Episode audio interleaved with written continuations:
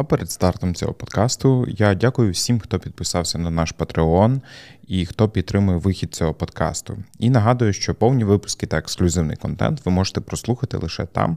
Переходьте за лінком в описі цього епізоду та отримуйте доступ до таємного контенту. Дякую вам.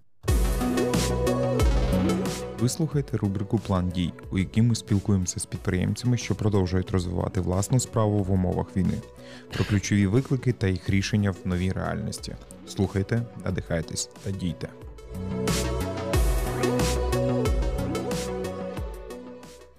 Привіт, студія Разраз Андрій Федоришин, і традиційно хочеться насамперед сказати дякую нашим захисникам та захисницям, завдяки яким ми й далі можемо розвивати і працювати над своїм бізнесом. Сьогодні в мене в гостях Христина Бойко, співвласниця та бізнес-девелопмент-менеджерка у креативній агенції End Action, а також всіми знана волонтерка. Я думаю, багатьом, е, хто би міг приписати собі цей, е, е, не знаю, шильдик якийсь і так далі, чи шеврончик, але Христя якраз тих, якому вона його, знаєш, супер заслужила. Привіт, Христя. Привіт, привіт всім. Від мене теж дякую нашим захисникам. І не знаю, мені здається, що зараз е, як це волонтер це стала якась невід'ємна частина в кожного з нас, е, бо кожен десь на своєму місці волонтерить. Ну так, ну тобто, це ми ціла країна волонтерів. Розкажи, будь ласка, який був план дій в Action? План дій в Action? А насправді. Е, для тих, хто може так не знає, не в контексті, ми креативна агенція. Ми вже 8 років а, працюємо. Ви можете і... Е, перейти і послухати два випуски, які вже існують так само. Так. І, власне, нас є четверо співвласників компанії. Це я і також троє засновників: це Богдан Лисик, наш СІО, Іван Іщенко і Віталій Небальський. Власне, ми, звичайно, що спостерігали ситуацію, напевно, від грудня, яка відбувалася, слідкували за новинами. Звичайно, що жоден з нас ніхто не думав, що буде повномасштабне вторгнення. Е, але ми ну, спостерігали за новинами, думали, що як робити. І десь, напевно, на початку лютого в нас була така серйозна розмова, і ми навіть обговорювали між собою такі можливості, як якщо раптом буде введений воєнний стан що ми можемо робити. І дякую нашому СІО Богдану, який вже мав такий досвід з пандемії, який uh дуже чітко разом з нашою фінансисткою прораховували різні варіанти, продумували, і ми мали там декілька планів. І також е, ми між собою дуже чесно поговорили, які в нас е, очікування, хто як би діяв. Хто що готовий. Я, звичайно, що тут найбільш гнучка, тому що ну, в силу того, що я жінка, і навіть в умовах воєнного стану я можу виїхати, якщо я би хотіла. Е, але там ми між собою обговорювали ці моменти. Також е, в нас є багато клієнтів за кордону, і так само з України, і ми спостерігали різні тенденції. Насправді найбільшим таким дзвіночком для нас було, коли двоє наших клієнтів е, зі штатів. Вони заморозили проекти, uh-huh. і е, одні з них сказали, що ми мали власне знімати з їхніми працівниками е, американцями. Вони сказали, що наші працівники повертаються в Америку, враховуючи ситуацію.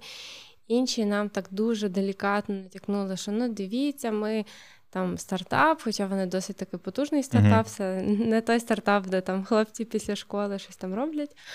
А, І ми дуже обережно ставимося до всіх наших вкладень, і для нас відео це там така інвестиція. Ми зараз хочемо пригальмувати трошки процес, але ви там ви там тримаєтеся, коротше. Ну і це для нас було таким досить дзвіночком. Ми так само проговорювали з нашими працівниками. Звичайно, що ми шарили всі ці документи, типу там тривожний рюкзак, що робити. Mm-hmm. Але ну, чесно скажу, я сама на це все дивилася з таким, типу. Це занадто якось. Ну, от от прям дивлюся ці PDF-ки, і ну це щось дуже жорстко. Якось я не очікувала, що нам треба буде потім якось це вичитувати вже так е, детальніше. А Ми також е, нашим працівникам виплатили одну зарплату в готівці е, в гривнях і mm попросили їх, якщо можете, притримайте гроші, тому що ну, а коли якщо... це було? До? Так, це було до того. Е, насправді ми думали, ну як читали різні такі моменти, що можуть бути. Ну, ми думали, що може бути якісь перебої з електрикою. Ми більше думали, що може бути якась типу як кібератака, інтернет-атака, і що може бути така штука, що там будуть проблеми з електроенергію. Відповідно, так як ми працюємо дуже багато всього робимо онлайн, ми залежимо від інтернету. Ми старалися продумати, як максимально швидко скидати все там нашим клієнтам, погоджувати. Якщо якісь проекти закривалися, зразу всі питання оплати швидко вирішувати, mm-hmm. не затягувати. І, до речі, не зі всіма клієнтами ми змогли закрити ці питання. І, ну, на жаль, деякі е, клієнти з нами ще не розрахувалися. Хоча ми розуміємо їхню ситуацію, але я розумію, що ну не дотиснули тоді. І відповідно, ну зараз вже от, там Вони всі посилаються в договорах на стандартний там восьмий пункт форс-мажорні обставини. І ну у нас дуже теплі стосунки з клієнтами. Там з одними ми зробили розбивку оплати, угу. інші ну ми чекаємо. Ну тобто, ми розуміємо, що їхній бізнес постраждав. На щастя, то не є там наші єдині клієнти, і це якась там ну суттєва частина, але там не така значна. Ми змогли без тих там коштів вижити, закрити зарплати, все таке. От, Але е, ну, тобто ми з ними всіма в діалозі, в нормальних стосунках, але ну, такий момент був.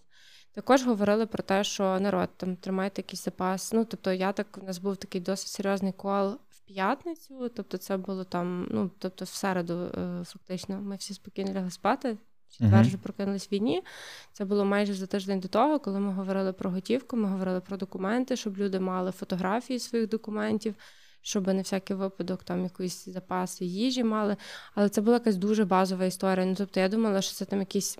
Не знаю, два дні не буде світла, знаєш там, але uh люди можуть кинутися, знімати гроші з банкомату, міняти долари, ну, може бути якийсь такий кіпіш, і щоб люди ну, власне не були в шоці, тому що ну теж там хтось більш фінансово грамотний, хтось більш там інфантильний, може не знаю, там накупляє всякого собі там замовить і потратить зарплату зразу. Uh-huh. Я ж не можу відповідати за це, але я можу відповідати за те, що ми попросимо людей, типу тримайте готівку на всякий випадок, щоб було.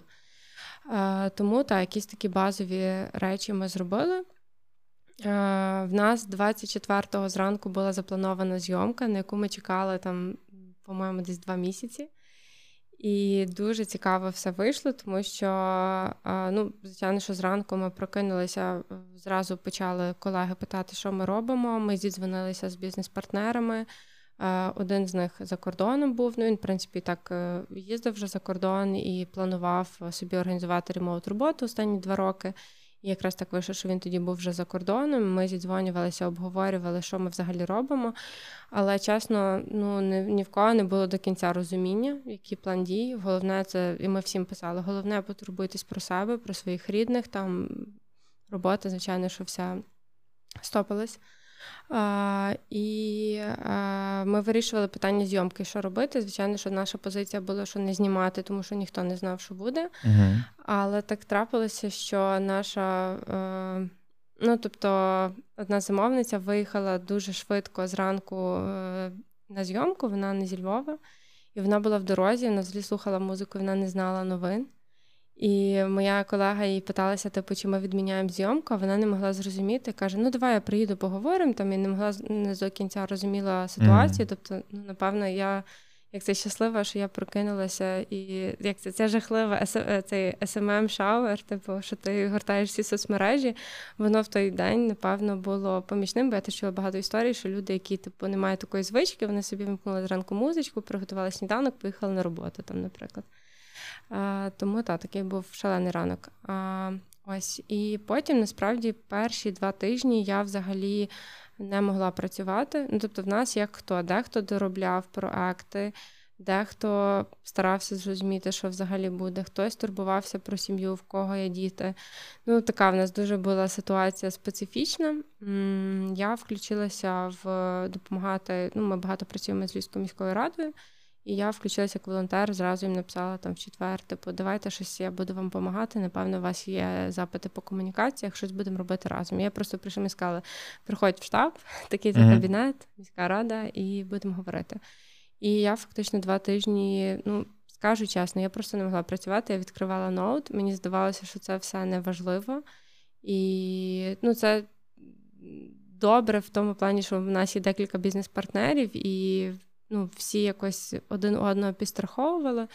І ну, в той момент там я якісь, звичайно, що критичні речі включалися, але я розуміла, що ну, навіть писати нашим клієнтам, ну ти навіть не знаєш, що писати. Ну, тобто, ти взагалі не можеш розуміти, чи тобі писати народ, не все добре, і типу ти в всіх новинах розумієш, що там ну ти не можеш гарантувати нічого там якимись продажами займатися. Ну, максимум там ми відповідали клієнтам, типу, ми в безпеці, ми окей, маємо доступ до інтернету, ми готові доробити проект, але дуже багато всі якийсь такий був тоді момент, що ніби світ зупинився, і всі е, хотіли зрозуміти, що відбувається далі.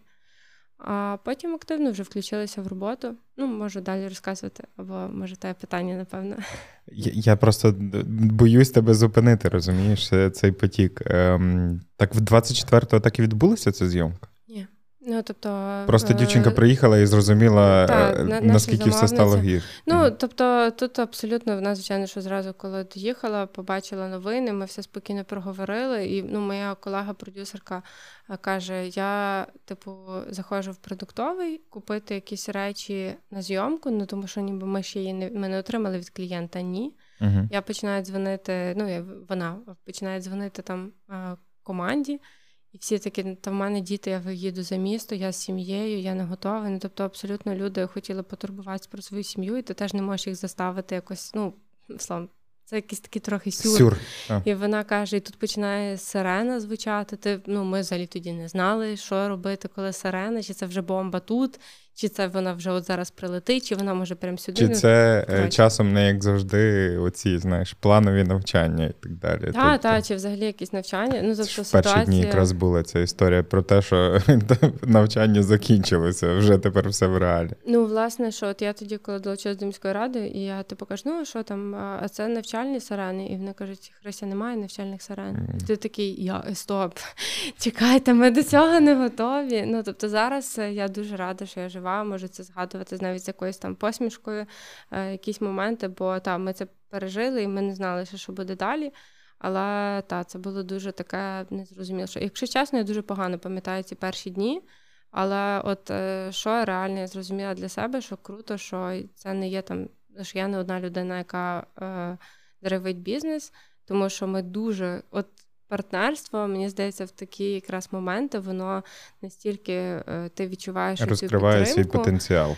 Ну або, можливо, в когось по-іншому сталося, я не знаю, але в нас там ми відчули, що ми один на одного можемо покластися, що в кожного є свої сильні сторони. І ну там, якщо, наприклад, я до того, тобто до 24-го, я була якраз такий, е, ну там весь час якісь е, шукала інформацію, там, типу, заводила ці розмови, спілкувалася mm-hmm. з командою, старалася якось і спокійно говорити, але і серйозно, щоб люди розуміли, ну серйозність, а не просто знаєш, як.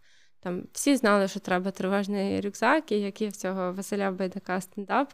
І Він розказує, що він відкриває 24-го свій рюкзак, а там нічого немає. Він каже, оце тривожний чемоданчик. Типу. Там нічого немає. Ну тобто, щоб в людей теж було якесь е, розуміння. Е, давай зафіксуємо. На 24 число, е, наскільки я пам'ятаю, у вас було три ґрунтовних напрямки. Перший це був продакшн. Другий це була креативна агенція, і третій, який ви виділи, це була чисто там анімація, яка доволі так само дуже потужно у вас розвивалась. Е, і якщо нас слухають якраз 2D-шні ілюстратори і аніматори, та, і аніматори, то е, ми залишимо посилання під цим подкастом, щоб ви могли також е, додатися і, можливо, долучитись до команди Endaction. У вас було три цих ґрунтовних напрямки. Вони теж були частково покликані, наскільки я пам'ятаю, з попередньої розмови для диверсифікації самої компанії, щоб вона могла знову ж таки отримувати там прибутки з різних джерел. Ем, Як зараз? Наскільки ця структура збереглась? Та ну фактично е, скажу одразу, що в нашому випадку, напевно, позитивне те, що останні там декілька років в нас не було зав'язані суто на українських клієнтів. Я дуже люблю українських клієнтів. Ми всі любимо наші бізнеси, компанії. Взагалі зараз е, не знаю, е, ода маленька підтримки і е, і захоплення, те, що люди якось в тих всіх умовах виживають. Продовжують розвиватися, будувати щось це дуже круто. Цей подкаст він в принципі їм і присвячений. Так, тому я я так з розрахунку на це, що народ, ви реально молодці, я вами захоплююся. І ну, пандемія, коронавірус там було колись таке, навчила нас, що ми мусимо мати різні ринки, і в принципі в нас так і складалося. Тобто, якщо по продакшену в нас було десь відсотків, напевно, 70 українських клієнтів і там десь 30 іноземних. Ну це по-різному, в різні періоди по-різному, але в нас там була частинка іноземних клієнтів і багато клієнтів, якраз е, середні, там більші бізнеси Західної України, Заходу України. А, То анімація в нас здебільшого там певно, відсотків 90 було іноземні клієнти.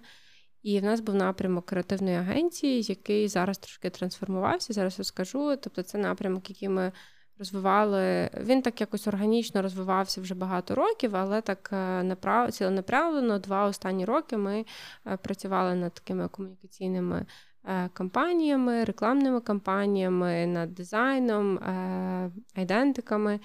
І, власне, ми якраз от так розслаблено, сказала, досить готували собі новий сайт заповнювали кейси. Ми вже мали набити портфоліо. Ми там працювали із е, якимись маленькими ініціативами, міськими проектами, з якимись. Е, і в нас якраз в лютому почали е, з'являтися вже оті клієнти, які б ми хотіли, тобто які, в принципі, такий середній бізнес, який є на заході України, і з якими могли б там класно працювати. І фактично зараз цей бізнес весь заморозив. Е, ну навіть не не тільки середній, а й великий бізнес здебільшого заморозили компанії, тому що е, компанії не до кінця розуміють, що їм комунікувати, як їм рекламуватися. З одного боку, всі там е, кинулися робити аля сет суші Байрактар чи щось таке. Там, а потім такі це почали кенселити і шеймити. І вони такі, блін, добре, це погано. Давайте про сміливість. А і в принципі зараз всі комунікують про сміливість. Ми підтримуємо ЗСУ, і здебільшого компанії працюють внутрішніми якимись ресурсами або мінімальними. Тому е, зараз цей ринок, а переключитися швидко на іноземний ринок досить складно, тому що ну, ми все-таки хочемо робити це грамотно, досліджувати аудиторію, не просто робити, а давайте будемо казати, що ми най, не знаю, там щось там, щось там найсмачніша водичка. А а робити це якось грамотно, досліджувати бренд, і це дуже важко, коли ти не є на ринку, коли ти не до кінця розумієш контекст, тебе нема доступу до досліджень. І ми наразі цей напрямок трошки трансформували. Ми залишаємо роботу з дизайном. Ми працюємо з айдентикою, ми працюємо з дизайнами, наприклад, комунікаційними, якимись там банерами, презентаціями, тобто те, що потрібно, але те, що не потребує такого цього розробки, дослідження інсайту, розробки якоїсь там стратегії такої складної. Звичайно, що воно десь є, і ми від того, як це ми не виключили ці способи мислення, але довелося свої плани поки що трошки пригальмувати, ну тому що немає на це попиту зараз такого. Давай. Ем... Перейдемо, напевно, до того, що найбільше всіх цікавить, це, напевно, робота з іноземним ринком, як ви його починали, як зараз е, вона триває. Але передвісником того я б хотів тебе запитати з е, те, що було в твоїй початковій промові, якраз про те, як ви комунікували з існуючими клієнтами.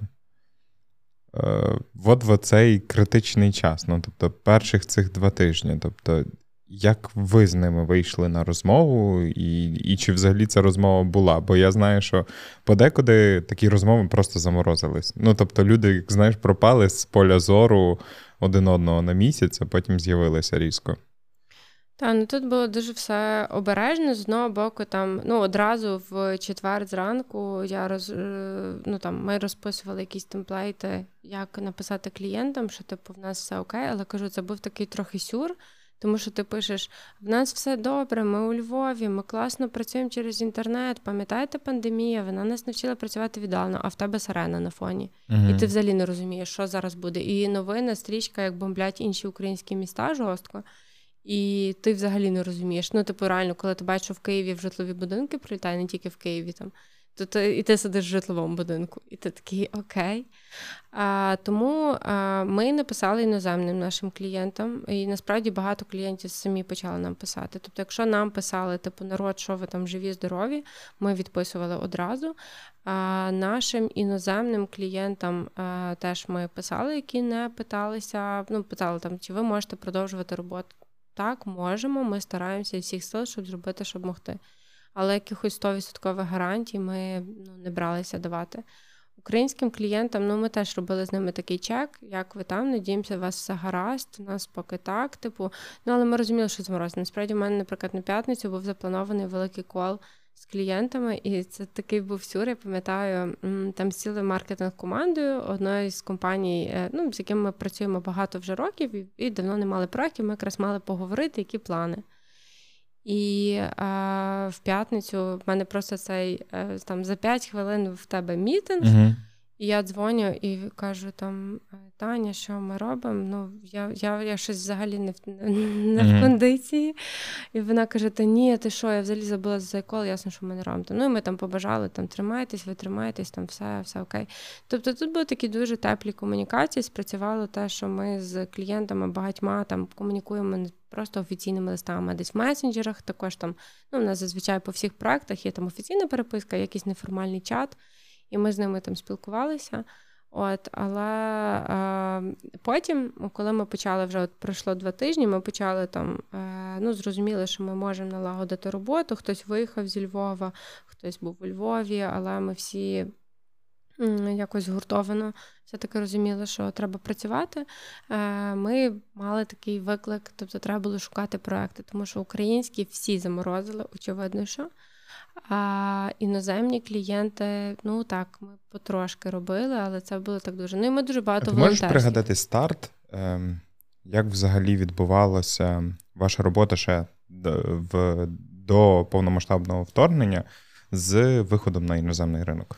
Так, звичайно. Ну тобто, фактично, в нас було декілька каналів. Перший канал, який дуже класний, особливо якщо у вас е, зараз немає роботи ви йдете на сайт Upwork або на інші фріланс-біржі, тому що там є люди, які сидять з грішми, деколи з маленькими грішми, деколи з більшими, і в них є вже запит. Тому що коли ти робиш лідогенерацію, наприклад, там на LinkedIn або через імейли, то в тих людей може і не бути запиту на твої послуги.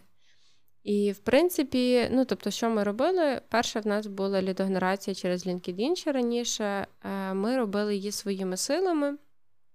Е, вона, чесно кажучи, не була успішна. Тобто, в нас було багато переговорів, були дзвінки. Ми добре розуміли. Ну, тобто, в нас є там як це е, кластери категорій клієнтів, які потенційно можуть бути mm-hmm. нашими. Ну, тобто, в нас вже є якісь клієнти. Ми такі, о, давайте таких самих знайдемо. А, Але в них немає запиту. Ну, ми поговорили, класне портфоліо, ви класні. Ну, тобто, це там, але в нас зараз немає запиту. Може наступного року, може там через пару місяців. Окей. Ну і ми так спілкувалися. Типу, там, І як це спрацювало? Ну, скажу так, ми далі ще з тобто, з тих перших, е, ну, взагалі, з LinkedIn, наприклад, у нас розширився нетворк людей, які про нас знають, але е, гарячого контракту ще не прийшло жодного. Хоча ми цим займаємося ну, там більше року. Ми постійно змінюємо, тобто там стратегія якось е, вона міняється, і я свідома того, що в нас реально дуже довгий цикл покупки. Тобто, у нас цикл покупки може тривати два роки спокійно. Буває, що людина перейшла в іншу компанію, ще в іншу компанію, але все одно десь з нами залишається на зв'язку і хоче з нами працювати. І тут, власне, важливо з ними бути ну, на зв'язку. Якщо відбувся цей меч, ви вийшли на дзвінок, їм сподобався твоє портфоліо, сподобався підхід. Але треба розуміти, що це довгострокова історія. А, Є, а, ну тобто, на Upwork там вже є проекти. В принципі, нам це допомогло, коли була пандемія. Ми пішли на Upwork, mm-hmm. і там шукали хоча раніше. Ми ну колись до того ми ніколи не продавалися на Upwork, У нас тебе був дуже потужний вхідний потік клієнтів. Ми там навіть відфільтровували собі ну, бюджетами або там термінами. Ну, ми можемо зробити за два місяці. Ми такі, нам зараз місяць. Ми такі, ну ні, ми не можемо там. Mm-hmm. І тут, звичайно, що воно все помінялося, і ми робили дуже різні штуки. Плюс ми ну, вже якщо говорити про те, що сталося там е, в березні, е, ми дуже багато всі хотіли волонтерити, і е, ну, там хтось волонтерів возив, хтось там ще щось. Ми багато також, окрім того, що люди там приймали в себе, хтось там сітки плів, хтось ще щось там. Ми також і е, дуже багато працювали, продовжуємо працювати на волонтерському інформаційному візуальному фронті. Робили і різні віжуали, дуже багато зображень, які ви бачили там, е, що має як підготувати ваше укриття, якісь інфографіки від міської ради, там борди. Ми з командою це робили. Е, також ми там розробили, наприклад, бренд. Була така акція, де були візочки 108, а потім вже в день акції 109 порожніх візочків на знак того, скільки на той момент е, діток загинуло внаслідок е, російського повномасштабного вторгнення. Ось, і ми там розробляли цілу айдентику проекту United for Ukraine, робили там віжуали до виставки, різні комунікації. Е, тобто ми або там перші часи робили якісь ті відео, які таргетувались на Росію, щоб якось. Ви були теж з тих людей, які в то вірили, так? Ну, ми пробували те, що ми могли, і угу. реально дуже рада, що наша команда знаходила в собі десь сили це робити, е, тому що так якось в свій спосіб теж. Але терапевтичний ефект. Ну, почуваєшся корисним в тому, що угу. ти вмієш, бо з одного боку ти можеш не знаю, розносити обіди, і це теж класно, особливо, якщо ти хочеш виключити мозок і просто робити якусь механічну ту саму роботу. З іншого боку, в якийсь момент тобі хочеться щось десь вже включитися і може проявити якісь свої професійні скіли. Тут кожен по-різному проживав ці моменти. От, як ми шукали? Ми насправді, ну тобто, на обворку і теж цікава історія. що Спочатку ми боялися писати, що ми в Україні тому що ми переживали, що люди будуть боятись нам довіряти. Потім ми побачили, що навпаки це давало класний ефект, що люди казали: О, клас, ви в Україні, ми хочемо вас підтримати там. І взагалі багато наших іноземних клієнтів вони якраз хотіли нас підтримати. Тобто вони давали нам якісь маленькі проекти, щось там ще доробіть, ще щось, тому що вони бачили, що нам треба. І потім ми почали потужно комунікувати всюди, що ну типу Stand with Ukraine, таким чином, що якщо ти хочеш підтримати Україну, та ти можеш донейтити, ти можеш не знаю, приїхати в Україну волонтерити, але ти також можеш підтримати економіку України. Ти можеш підтримати компанії, які не загнуться, це зарплати, це податки, і це ну для нас це класне вливання іноземної валюти там в українську економіку. Там звичайно, що ми не порівняні там з величезними підприємствами, але це наша, це як це, це чесно. Взагалі, по перше, е, та це маленька робота, але це чесна праця. Е, Насправді, взагалі, оця дуальність е, багатьох, напевно, мучить зараз, то вже можете на прикладі Endaction побачити, що е, точно не треба переживати про те, що всюди світити своїм походженням, що ти зі Львова і з України. Е, тому що це навпаки може допомогти. А друга історія про те, що взагалі не можна порівнювати стосовно того, чи ти там не знаю, якийсь СКМ, який може там мільярди е, податків генерувати, чи ти невеличка компанія з двох людей, яка. Забезпечує життя двох людей. Нам зараз важливе життя будь-кого, тому це неважливо розмір і так далі. Тому про це теж не варто думати. Якщо ви можете щось робити, це обов'язково. Абсолютно. Ну тобто, і треба розуміти, що ці люди мають е, не знаю, батьків, дітей, е, партнерів. Вони теж п'ють каву, йдуть в якусь кав'ярню, в магазин, і це все допомагає. Це такий е, великий механізм, де кожен з нас там якісь гвинтик, який тримає От в державній комунікації.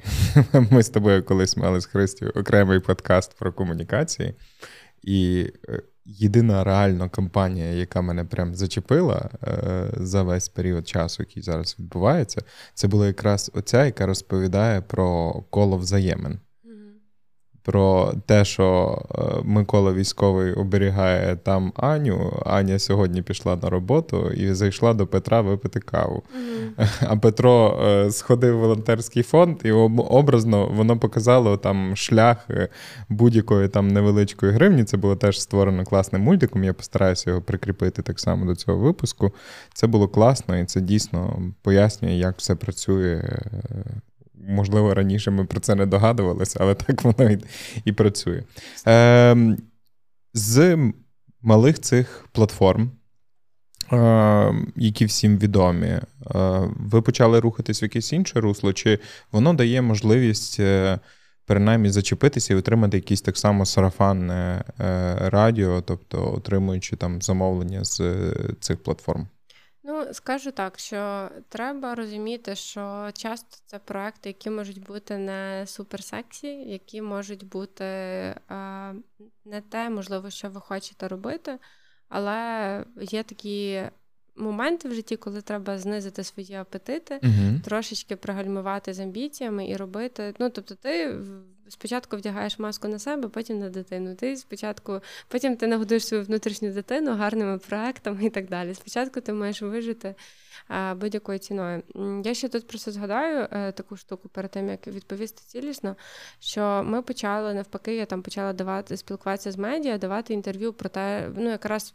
Прокачувати трошки цю тему в своєму десь колі, що працюєте з українцями і допомагайте. І ми так е, вийшли на е, офіс Апворку, і ми з ними дуже класно порозмовляли. Ми дали їм таке інтерв'ю. Ну тобто вони зробили розмову, запитали, чи можна її записати.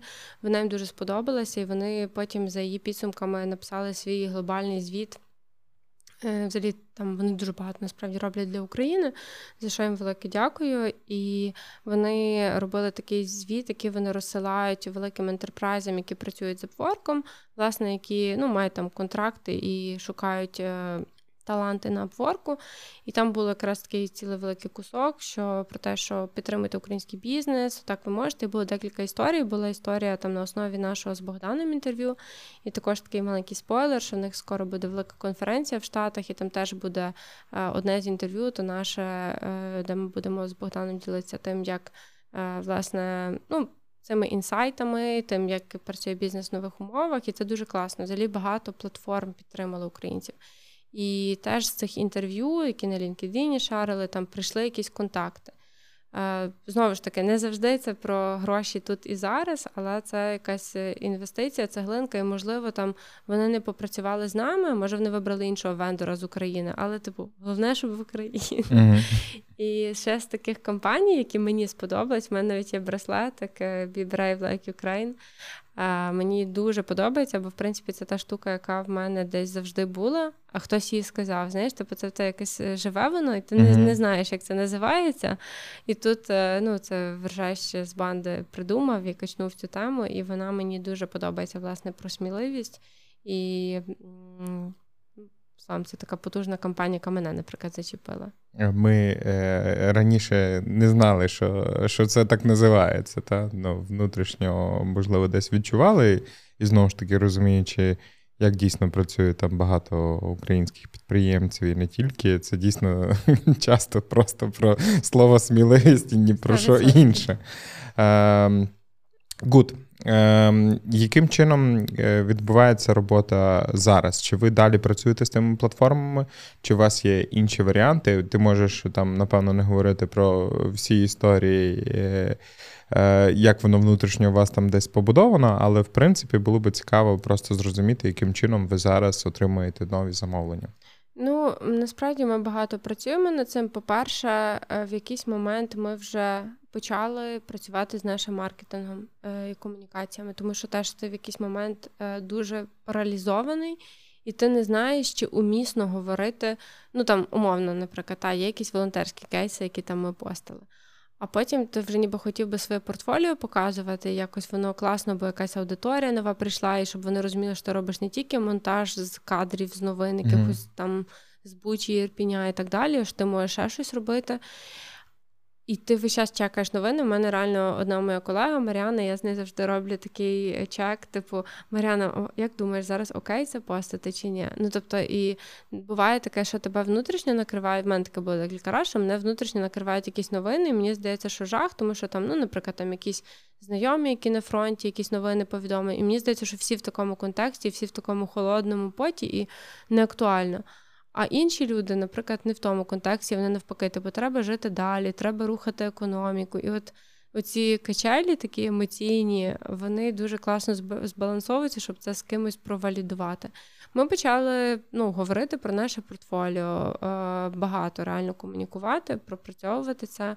Звичайно, що враховуючи контекст і е, не абстрагуючись. Але деколи ми постимо просто щось, ну там якийсь такий рівніший фон новин, і ми все одно постимо ну там без акценту. До речі, стосовно того, що ви з України, це класно писати, але класно писати це щиро і не спекулювати на тому. Тому що коли, ну е, не знаю, там була така одіозна історія, наприклад, за Лісою Купер, блогеркою, там, uh-huh. яка виїхала взагалі з України до війни.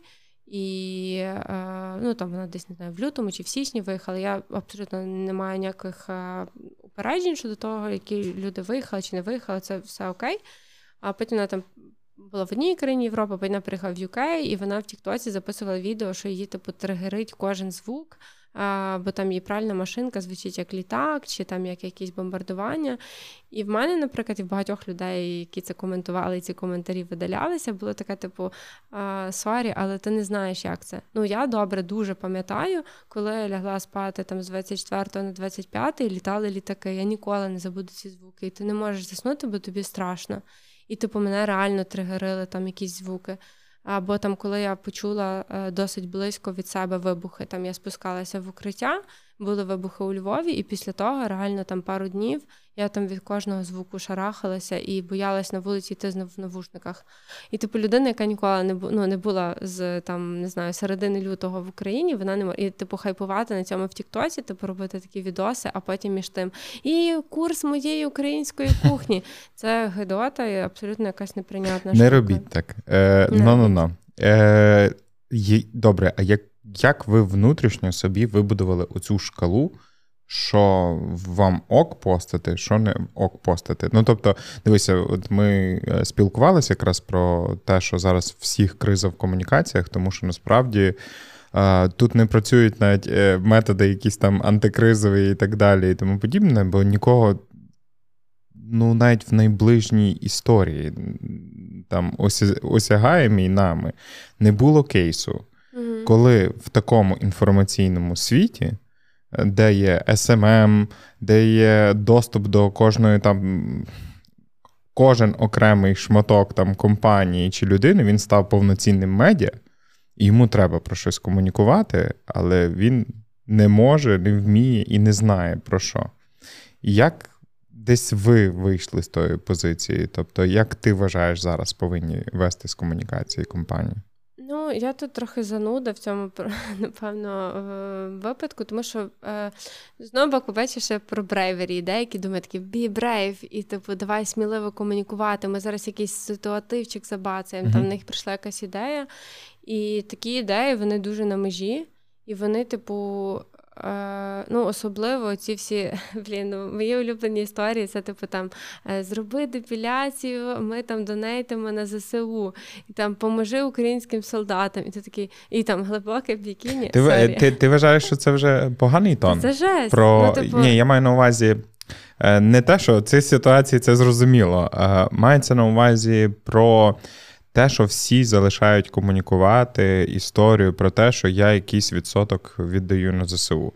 Мені здається, що десь в притомному бізнесі ну, воно так завжди є. І це не не факт, що це вже просто ну, це це має бути апріорі, це обов'язок як такий. Ну, от бачиш, тут такий дуже для мене така тонка межа. Я сама не знаю. От, наприклад, наша компанія підтримує також ЗСУ. Ми донейтимо на різні ініціативи, які ми знаємо. Або, наприклад, там, якщо хтось з наших колег там чи їхні родичі десь там е, на фронті, чи хтось е, збирають, не знаю, на тепловізор, там на ще щось. Ми, типу, підтримуємо. Так само ми просто передаємо там фондам гроші. Але ну, ми маленька компанія, ми не можемо собі дозволити там донейтити там, не знаю, мільйони постійно, типу, це е, і це постійно висвітлювати. Е, тому ми, якщо чесно, жодного разу не згадали про те, що ми донейтимо. Типу, ну тобто так офіційно, щоб ми запостили від себе, типу, цього місяця and action задонейтив там стільки, то там тисяч там. Ми таке не робимо. Чому? Бо в мене от якась така штука, що я дивлюся там на наших клієнтів, не знаю, там на SoftServe, на Ajax, там, які роблять якісь супермасштабні кампанії. Там якісь Комплекс меншовартості включається. Ну, Я просто, знаєш, як е, я розумію, що деякі люди одинично можуть там донейтять такі суми. Ну, тобто.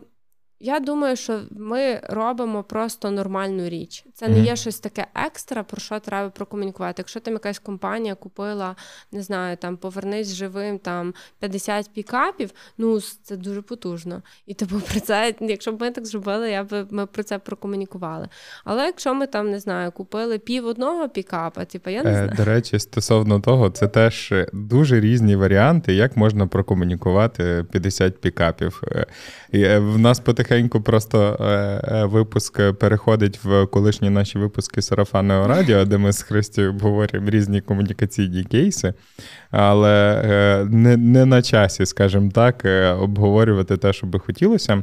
Але якщо ми вже зачепили питання волонтерки, то в описі під цим подкастом буде посилання на збір для е, спецпризначенців з Харківщини для приборів е, нічного бачення. Христя з її братом, і не тільки в неї в різні комбінації завжди на різні збори, закриває просто якісь шалені суми. І інколи ти роз... не, не... як? як, як, як, як людям. Я, я я, взагалі пишаюся кожним українчиком, який гривнею п'ятьма п'ятистами чи мільйонами закриває всі ці збори, незважаючи вже на е, півроку війни. І цього разу я попрошу зробити все те ж саме, е, зайти за посиланням, і будь-яку суму ви можете долучитися, щоб е, наші хлопці вночі бачили краще і, відповідно, е, могли наближати нашу перемогу. Дякую. Так, ми завжди офіційно все передаємо, що теж дуже важливо. Е, будемо вдячні за всі донати. Як е, казав, е, по-моєму, Макс з телебачення Торонто не буває маленьких донатів. Не Далі ти не хочеш продовжувати. Ну, дивись, стосовно так, щоб закрити тему про комунікації, я думаю, що треба відчувати просто, якщо ви готові до кенселінгу раптом що, uh тоді можна комунікувати сміливо і пробувати запускати рол Байректар чи там ще щось. Наприклад, я була в Києві, і там е, Ощад комунікує про депозит паляниця там. Але в Києві воно трохи по-іншому сприймається на бордах. Там взагалі зовсім інша атмосфера, ніж у Львові. У Львові воно якось по-своєму. Я думаю, що тут ну, тобто, можна або зірвати куш і зайти дуже класно з тим ситуативом, але можна дуже сильно зачепити, образити і не спекулювати. Але мені подобається, що багато брендів. Е, щиро говорять про любов до України, або якщо вони реально велику частину донейтять, то а, ну, говорять про це. А, Тому так, треба вже відчувати ваш бренд. Ем, якщо говорити про внутрішніх, е, внутрішній ринок і внутрішні бренди, ну, у вас було доволі великий пул класних компаній. Е, як вони зараз? Як ви зараз з ними продовжуєте роботу? Е, на що вони знову ж таки готові з точки зору комунікації? Розкажи трішки про цю історію. Та, ну, е, Наші клієнти, які українські, в нас зараз дуже мало проєктів з українськими компаніями, але ми багато далі працюємо з софтсервом, і вони роблять дуже класні, амбітні проекти. Вони глобальна компанія. Е, нещодавно якраз зробили ми суперський проект, це буде реально великий класний кейс. А також до нас прийшли нові деякі компанії, але це здебільшого з тех е, сфери. Тобто такі от е, FMCG або якісь сервісні компанії, які не пов'язані з IT, вони, якщо чесно, зараз е, ну, більш в такому режимі очікування або працюють своїми силами. Е, стосовно ще от те, що ти питався про іноземних взагалі клієнтів. І як ми виходимо? Ми зі всіма комунікували про те, що проактивно вже десь, напевно, через місяці півтори-два, угу. що ми працюємо та штука про те, що підтримуйте українську економіку, що ми в безпеці, ми готові працювати, в нас є всі умови. І навіть якщо у вас немає запиту, не соромтеся рефернути нас своїм знайомим, своєму своєму нетворку, і це дуже теж класно працює. Тобто е, це такий важливий момент. Стосовно е, ну, українських компаній, то завжди е, насправді літо в нас було дуже насичено, особливо в плані продакшн. Це був такий супер гарячий період, і раніше ми знали там на 4 місяці деколи свою завантаженість. Зараз. Це складніше, але, наприклад, по анімації ми вже знаємо на декілька місяців наперед нашу завантаженість, і що дуже круто, не знаю, чи це підштовхнула ситуація в Україні, але TED-Ed Освітній напрямок, експлейнер відео, якщо ви їх не дивилися, супер фантастичні анімації на Ютубі, які набирають там сотні тисяч мільйони переглядів. А ми якраз з ними почали робити ролики. Е, почали ми в травні, і ми зробили там один, другий. Там ще є один вже зарелізаний. Скоро буде ще декілька, і в нас вже є там ну, контракт на декілька місяців. Ви познайомилися з ними теж на одній з платформ? Чи а, ні, вас з хтось ними рефернув? Е, нас рефернули якраз українська спільнота анімаційна, такий фестиваль анімації Лінолом дуже класний. І, власне, ми там теж брали участь, і в них є дуже активна група в Фейсбуці, і якраз звідти воно і прийшло. Тобто вони десь вже про нас знали, але як вони, так само і деякі ми також працюємо, наприклад, з деякими іноземними агенціями які е, хотіли, ну тобто була така штука, що вони хотіли працювати з кимось з України. Тобто в них був такий, як е, не знаю, зірочка така. З деякими агенціями вели переговори, які, наприклад, шукали когось з України. Е, навіть з одною агенцією дуже класно я познайомилася. Я е, їздила в Амстердам, щоб з ними поспілкуватися офлайн. Це 72 Insani, дуже класна агенція. На жаль, нам не вийшло працювати, тому що в них трохи складніший запит, але е, вони якраз мали запит, що не хочуть е, попрацювати з українськими українськими вендорами. Вони дуже проактивно шукали, щоб е, поспілкуватися. Тому е, та це теж класний канал. Стосовно тендерів, платформ, якщо чесно, за останні місяці ми перестали брати участь в тендерах, тому що тендери потребують дуже багато, е, щоб зробити класно тендері, потенційно виграти, треба реально ну там деколи тиждень потратити на це, щоб зробити презентацію, вивчити. Ну не презентація, то вже результат, а щоб вивчити клієнта, щоб зробити класну пропозицію. І на міжнародних е, тендерах там беруть участь і сотні учасників. І дуже важко пробитися. Якщо раніше ми там могли собі дозволити це, то зараз е, ну все-таки е, є волонтерські проекти, але є комерційні проекти. І для того, щоб робити волонтерські, щоб забезпечувати функціонування бізнесу, мусимо робити комерційні. Ем, як ти думаєш, що чекає найближчий час е, такий креативний бізнес в Україні? І е, куди варто йому би було так само подивитися?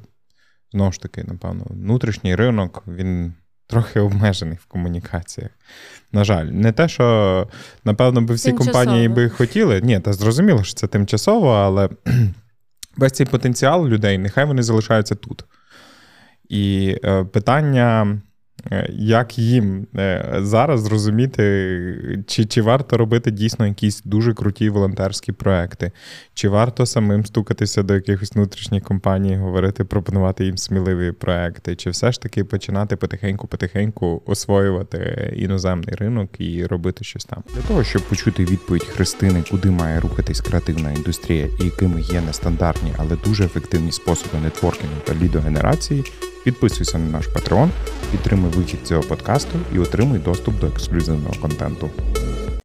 Думаєте, що be brave? Що, що, А що робити? Так що зберігайте, е, щоб цей, це наше позиціювання воно відповідало нашому внутрішньому продукту.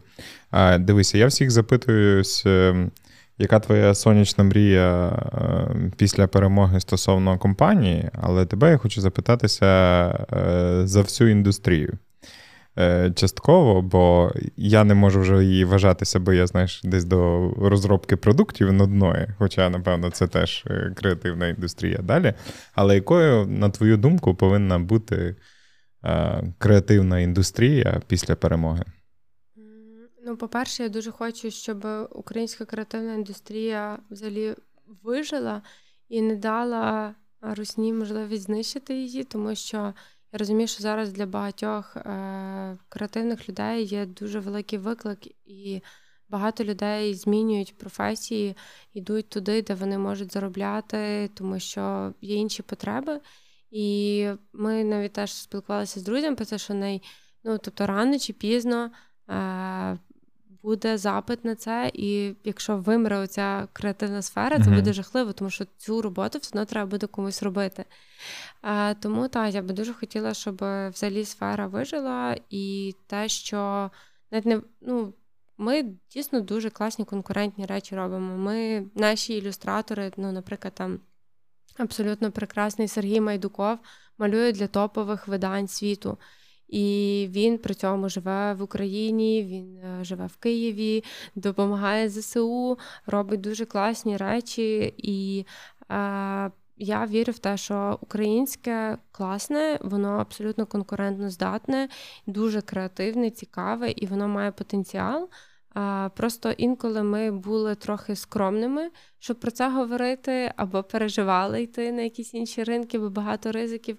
Але зараз є унікальний шанс е, показати себе світу і навпаки вийти на якісь зовсім інші рівні. Тому я хочу, щоб ну, Українські компанії вони не закінчилися на якихось фанрейзингах, а а вони навпаки ну, трансформувалися в класні кооперації, щоб потужні рекламні агентства, наприклад, холдинги, знов захотіли заходити в Україну, тому що багато там закрилися. А вони заходили в Україну, робили масштабні кампанії, щоб світові бренди знову хотіли знімати реклами. Не знаю, щоб Дізель знімав в Україні, щоб Ауді знімали в Україні. А, І якось так. Можливо, наша перемога не за один-два тижні, хоча хто зна, хто зна, е, і так би хотілося, але вона точно настане. Це без інших варіантів їх не існує. І тому е, ми і були е, креативною нацією, і будемо нею в будь-якому варіанті. Я не вірю знову ж таки в смерть цієї індустрії, бо тих людей не спинити. Е, вони, можливо, просто зараз е, десь в якомусь там сні чи в пошуку себе, але як тільки все настане ок, вони повернуться десь до свого внутрішнього. Тому я думаю, що ми разом з тобою можемо побажати, щоб люди дійсно були сміливі. Е, не боялися писати куму свату короваю і відшуковувати всі ці е, контакти і дійсно це робити, тому що так, ну круто, будете мати новий досвід. І думаю, що він е, навпаки спрацює. І ще, до речі, 100% е, важливо. Зараз є дуже багато платформів, там Hire Ukrainians, е, е, Stand with Ukraine і там інші бази, такі лістінги, де що називається різних українських креативників, ілюстраторів. Теж можемо додати деякі посилання. Пишіть, просіть, щоб ваші портфоліо там розмістили, або якщо там є можливість реєструватися, бо там в кожній платформі різна система. Реєструйтеся, не соромтеся своє портфоліо шерити, тому що справді є компанії, які шукають. І я думаю, що варто, я навіть знаєш, як в мене буде цей депресивний мут, то буду переслуховувати або згадувати, що я сама таки казала. Ми теж ведемо кожен з нас боротьбу, і внутрішня боротьба не здаватися, не дати, е, не знаю, русні вбити в нас мотивацію, працювати, створювати. Це теж наша боротьба, яку ми можемо і маємо е, все-таки робити, е, як і бореться наші хлопці дівчата ЗСУ. Можливо, е, мої колеги і не тільки айтішники е, мене приб'ють, але е, не всі художники повинні свідчитись. Е, переходити в ІТ за грошима, ви повинні залишатися художниками, ви повинні залишатися креативними людьми. І якщо ви дійсно шукаєте, то ви знайдете е, на себе е, і гроші, і проекти, і все, що вам необхідно. Просто дійсно до цього потрібно зараз трішки більше докласти зусиль. Але якщо наші захисники і захисниці можуть докласти достатньо зусиль, то чим ми гірші, ми повинні так само кожен за себе боротися не менше, ніж борються за нас всіх разом. Я дякую тобі за цю розмову. Е, я надію, що вона буде максимально корисна е, всім тим. Нашим колегам е, якраз креативної індустрії думаю, що не тільки, тому що є це не є там універс... це більш універсальний, напевно, план для всіх, і багато хто до цього може долучитися, незважаючи, чи ти робиш двері з якоїсь простої дошки, чи ти малюєш ілюстрації. Так що дякую тобі, а ви надихаєтеся такими історіями і дійте. Па-па. А якщо вам сподобався цей випуск, ви можете подякувати команді подкасту, підписавшись на наш Patreon і отримавши доступ до ексклюзивного контенту, або на нашу монобанку за посиланням в описі до цього подкасту, або ж поставивши 5 зірочок в Apple Podcast. Дякую вам.